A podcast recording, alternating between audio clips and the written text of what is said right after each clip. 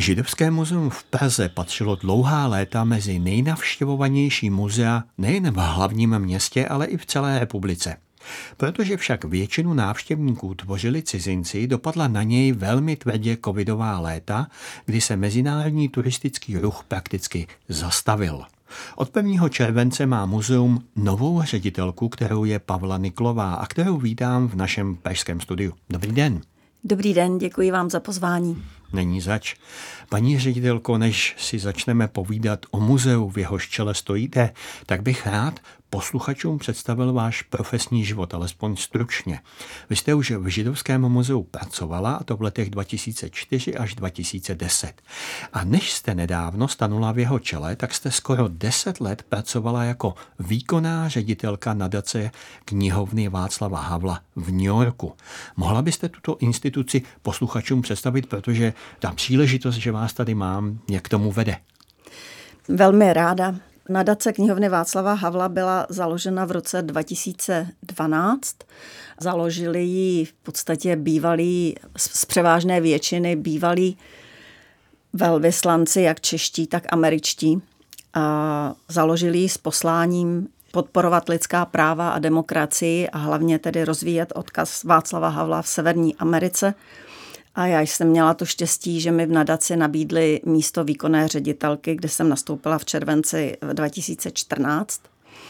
A první třeba velká věc, kterou jsme udělali, je, že se nám podařilo umístění bysty Václava Havla v kongresu USA při příležitosti 25. výročí sametové revoluce. Tak to bylo velké halo, bych tak řekla. No a pak eh, přišla taková ta běžnější práce.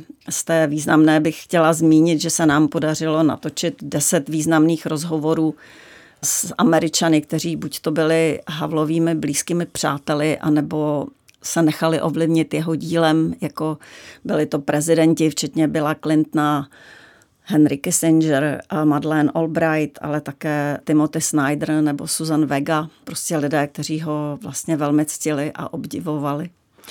Tak já vám děkuji za to objasnění a pojďme teď k vašemu muzeu, Židovskému muzeu v Praze.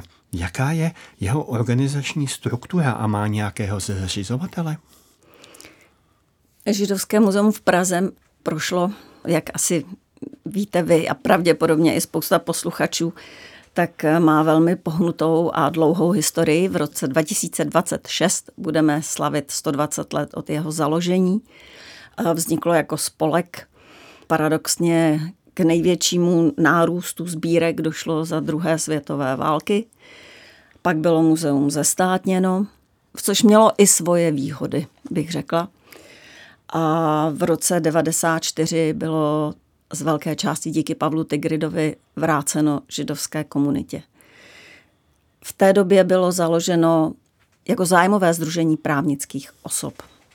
Znamená to, že Federace židovských obcí a stát vložili do muzea své předměty a jsou zastoupeni v naší správní radě. A dalšími zástupci ve správní radě je Pražská židovská obec, v jejich synagogách se muzeum nachází.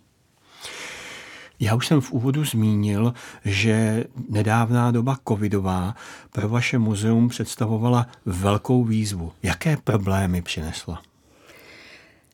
My jsme muzeum, jehož finanční zdroje pocházejí z převážné části z prodeje vstupenek.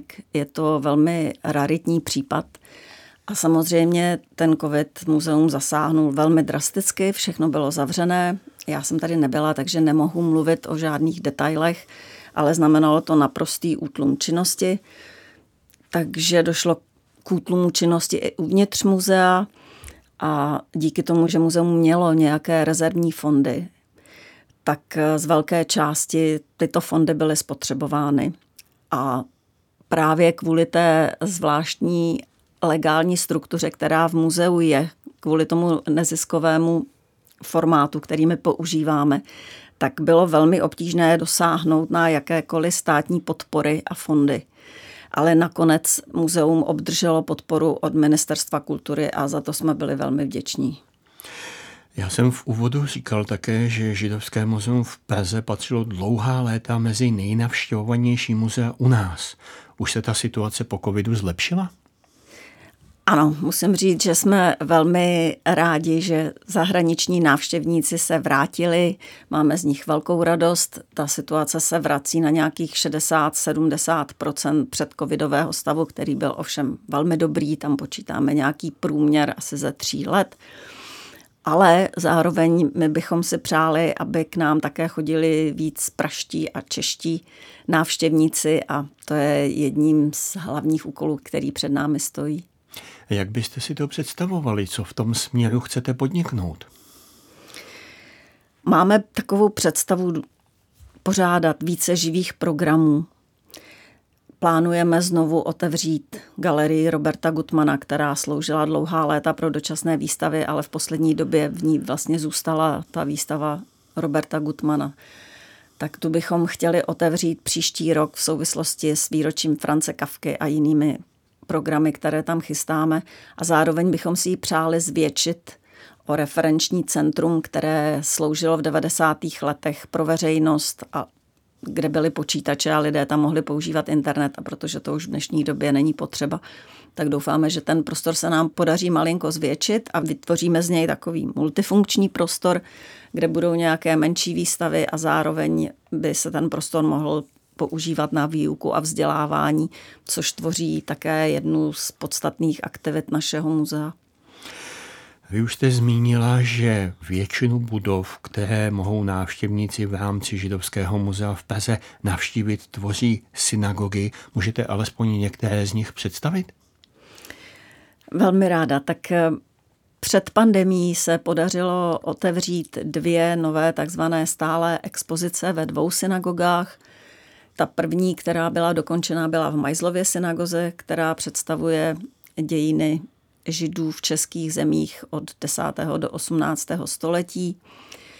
A já bych zároveň chtěla říct, že synagogu také jsme začali nově používat pro živé programy. A tak třeba hned v září tam budou dvě krásné akce. Zahájíme spolupráci s Pražským literárním domem a 12. září tam francouzská germanistka Ellen Leclerc představí publikaci o Lence Reinerové, která byla zakladatelkou Pražského literárního domu. A 14. září budeme mít koncert eh, kvartetu Pavla Bořkovce, takže všechny posluchače srdečně zvu a zároveň vlastně si myslím, že to je krásná příležitost, kdy přijdete na konkrétní akci a můžete si oživit nebo poprvé uvidět tuto expozici. Zajímalo by mě, jaké místo mezi židovskými muzeji ve světě zaujímá to pešské? To je zajímavá otázka. My máme, aspoň tomu tak rozumím, jednu z největších sbírek judaik na světě. Patříme mezi jedno z nejnavštěvovanějších židovských muzeí na světě. A máme velmi unikátní umístění těch, těch expozic ve čtyřech synagogách což může být lákavé. Na druhou stranu pro kunzistoriky a kurátory to není jednoduchá práce, protože synagoga samozřejmě primárně není výstavním prostorem, takže všechno, spousta věcí se musí přizpůsobovat a je to finančně nákladnější. A trochu i pro ty návštěvníky je obtížné to všechno najít a tam bychom chtěli se pokusit ten systém zjednodušit, začneme připravovat nový web. Je to práce minimálně na dva roky, který by měl být opravdu super moderní, bude umožňovat koupy vstupenek online, uložíte si nějaký QR kód do telefonu a zároveň doufáme, že ty kódy by se nám mohlo podařit umístit i do těch stálých nových expozic, kde stále je poměrně dosti textu. A takže doufáme, že třeba lidé by pak mohli odcházet z toho muzea s nějakým dojmem a pocitem, že by nemuseli se věnovat četbě všeho, co tam je, ale že by se k tomu mohli vrátit. Tak eh, myslím si, že, že, že jsme velmi unikátní. Samozřejmě k muzeu součástí prohlídky muzea je také starý židovský hřbitov, jeden z nejstarších židovských eh, hřbitovů na světě a je možné také navštívit staronovou synagogu, kterou spravuje Pražská židovská obec. Je to prostě úžasný zážitek. Myslím si, že po Pražském hradu jsme pro návštěvníky Prahy číslo dvě na jejich seznamu, tak tak doufáme, že to tak zůstane, anebo třeba, že i ten hrad někdy předstihneme. V těchto dnech přechází do sbírek Židovského muzea v Praze podstatná část unikátního nálezu, k němuž došlo na jaře 2018. Jde o 380 děl eh, Gertrud Kauders, pražské malířky a vrstevnice France Kavky. Co nám o těchto obrazech a osobě malířky můžete říci? Tak děkuji vám za tuhle otázku, protože to je jedna z největších událostí takových, která se v muzeu v poslední době stala a my právě doufáme, že se nám podaří o, o tady těch věcech, které nejsou jakoby vystavené a nejsou přístupné zatím veřejnosti, takže se nám podaří o nich víc informovat protože se v muzeu děje právě spousta takovýchhle věcí v archivech a, a v knihovně a ve sbírkovém oddělení a, a je někdy těžké tu informaci dostat eh, k divákům a k posluchačům. Dostali jsme 380 děl Gertrud Kauders, což byla pražská malířka a vrstevnice France Kavky a s ním ji spojuje ten fakt, že její dílo zachránila její přítelkyně, která se jmenovala Natálie Jahůdková a u které Gertrud Kauders své dílo schovala předtím, než byla odvezena do Terezína a v podstatě přímo do, potom dál do vyhlazovacího tábora. A to dílo bylo opravdu schované v domě, někde tuším, že na Zbraslavi a potom ho objevili vlastně dělníci při nějaké rekonstrukci. A našli se potomci této malířky, kteří žijí v Austrálii. A chvíli trvalo, než se rozhodli, jak vlastně mají tady s tou pozůstalostí naložit. A my jsme velmi rádi, že podstatná část krezeb, je to asi 380 krezeb, byla věnována právě do našeho muzea.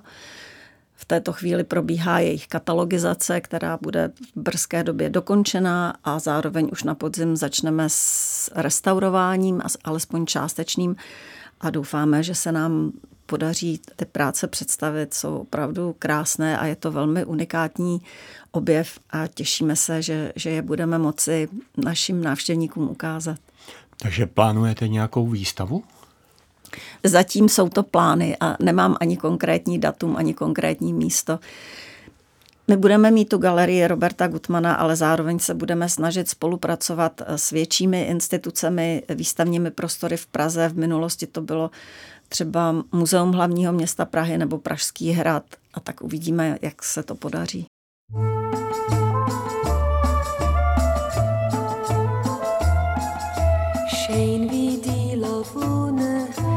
lichtig wie die Sterne, von der Himmel Amatune, bist du mir zugeschickt. Mein Licht hab ich gefunden, wenn ich hab dich gefunden. Schein wie tausend Seelen hat mein Herz erblickt. Deine Zähne, deine Perle, mit deine schönen Augen, deine Herrlich, deine Herrlich,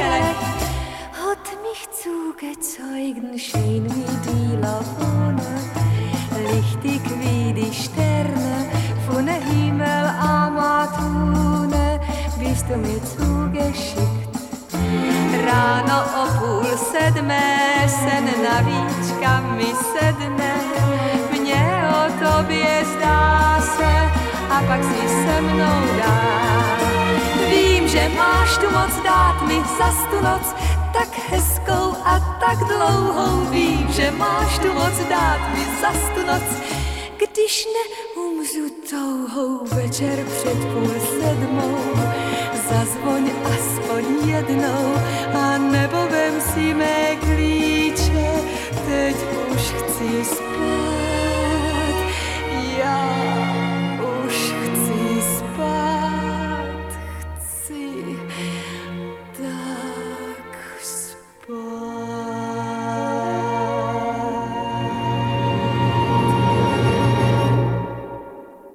Na proglasu posloucháte rozhovor s Pavlou Niklovou, novou ředitelkou Židovského muzea v Praze. Já jsem v úvodu říkal, že v době před covidem tvořili většinu vašich návštěvníků cizinci a už jsme se tak jako trošku dotkli toho, že byste chtěli zvýšit počet tuzemských návštěvníků.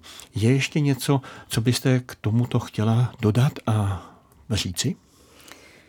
Já mám takovou představu a nejsem sama, je to spousta mých kolegů také v muzeu, že muzeum by do budoucna, a nejen tedy to židovské, ale vůbec instituce muzea, já, já ji vidím víc jakoby, jakoby živý prostor. Že by to mělo být víc založené než na kamenných výstavách a na neměných expozicích, že muzea by měla rychleji reagovat na nějaká aktuální dění ve společnosti a, a kulturní vývoj a tak. To znamená, že my bychom se hodně chtěli zaměřit na programy s veřejností, ať už se to týká třeba hudby, výstav, ale také diskuzí, která mohou být na různá témata, ať už se týkají historie, ale také třeba současného dění ve společnosti, lidských práv, xenofobie, antisemitismu. A ve všech těchto oblastech si myslím, že muzeum má velký potenciál a budeme hledat partnery, s kterými bychom mohli spolupracovat. Zároveň bychom se taky chtěli zapojit třeba do různých mezinárodních projektů, které už běží a i to se děje. A chtěli bychom to ještě dále rozšířit, aby skutečně ti návštěvníci k nám nechodili jenom jednou, ale aby měli důvod se k nám vracet, zejména ti čeští, ale třeba i doufáme, že prostřednictvím toho nového webu se nám podaří udržet kontakt se zahraničními návštěvníky, kteří k nám přijdou. Chystáme se vytvořit nějaké upomínkové předměty, které si třeba budou moci koupit i online. Tenhle způsob prodeje se, pokud vím, za pandemie taky velmi rozjel, to znamená, že bychom toho chtěli využít. Takže těch možností a zároveň práce je hodně. V té souvislosti, co jste teď eh, říkala, mě napadly dvě věci. První je, jestli se dá využít vašeho bohatého depozitáře, toho množství sbírkových předmětů, které tedy za tragických okolností Židovské muzeum v Praze získalo, ale které prostě máte. A druhá věc je ta, vím, že v dnešní době probíhaly nejrůznější koncerty, diskuzní mm-hmm. pořady, takže že byste na to nějak navázali nebo to změnili trošku?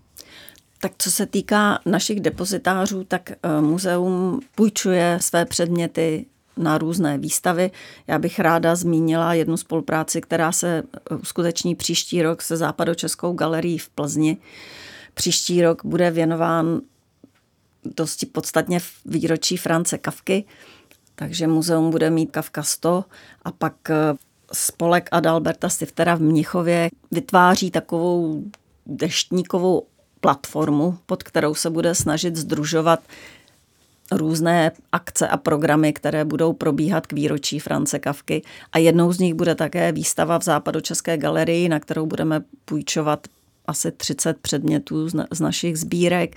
Bude to výstava Franz Kafka a výtvarné umění Praha tří světů. Takový nějaký, nevím, jestli je to konečný nebo pracovní název.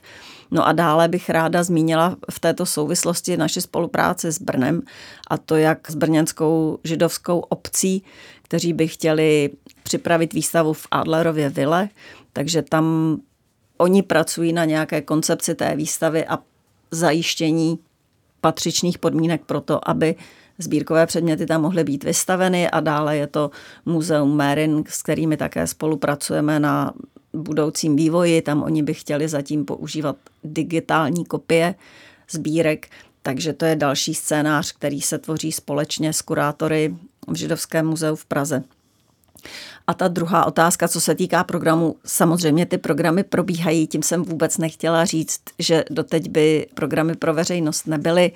Spíš se budeme snažit, že by možná těch programů mohlo být o něco i míň, ale aby byly dobře propagované a dobře navštěvované, aby ta energie, která se vloží do jejich přípravy, aby se vyplatila, aby byla vidět, takže jedna taková věc, plánujeme, že všechny akce pro veřejnost budou probíhat v Majzlově synagoze a potom v také v té galerii Roberta Gutmana, tak tím bychom to chtěli tak jako vylepšit, ty programy taky. Vy už jste zmínila, že budete předělávat webové stránky, přitom stránky vašeho muzea v současnosti nabízí třeba řadu možností, jak být s vámi v online kontaktu. Takže máte už představu, co by měly ty nové stránky obsahovat? My doufáme, že budou opravdu super výkonné. Eh, jedna věc, která pro nás bude hodně důležitá, je, že do muzea přijde, řekněme, 400 tisíc lidí ročně, někdy víc, někdy míň, a my s nimi nemáme kontakt. A takže doufáme, že prostřednictvím toho, že si koupí vstupenku online, my budeme moci navázat kontakt a zeptat se jich, zda si budou přát dostávat náš newsletter například a tak podobně. A že to bude jednodušší, že to prostě bude lépe fungovat a že i to odbavení těch lidí, když pak přijdou do těch synagog, že by mělo být tím pádem jednodušší, pokud budou mít tu vstupenku vlastně v mobilu.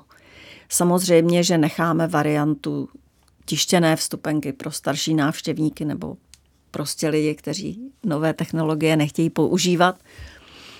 A dále doufáme, že taky ten web že na něj budeme moci přemístit všechny digitalizované sbírky a předměty a že i pro badatele to bude znamenat posun. To znamená a pro naše zaměstnance muzea určité odlehčení, protože spousta těch věcí už by pak mohla být snadněji dohledatelná a badatelé si je budou moci vlastně najít sami na webu. Tak to jsou dvě takové věci, ale pak bychom si taky přáli nabízet i online nějaké výukové programy, což jsme viděli, že to dělá Židovské muzeum v Londýně, myslím, že v Berlíně také. A bude to náročný úkol se rozhodnout, co ano a co ne, protože to muzeum je velmi doširoka rozkročené, má spoustu aktivit. Ale na druhou stranu já si myslím, že ten web by měl být malinko zjednodušený i a v tím pádem přehlednější. Uvidíme. Vaše jmenování ředitelkou je na pět let. Kde by podle vás mělo být za pět let Židovské muzeum v Praze?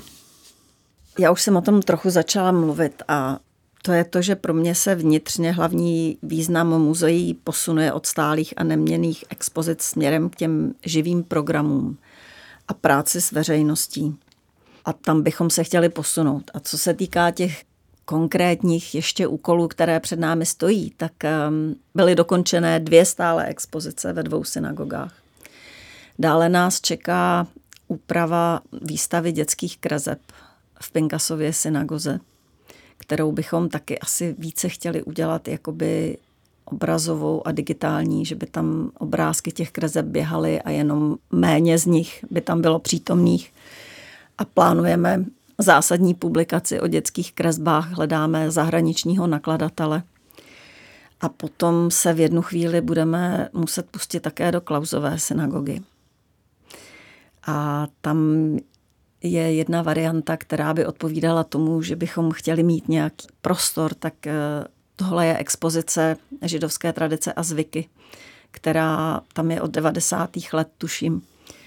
A myslím si, že v horizontu těch pěti let ji pravděpodobně ukončíme.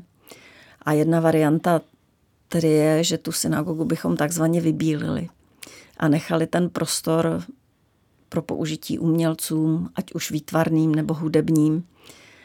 A zase je to, je to v rovině plánů a nebo snů a, a uvidíme, jak se to bude vyvíjet dál.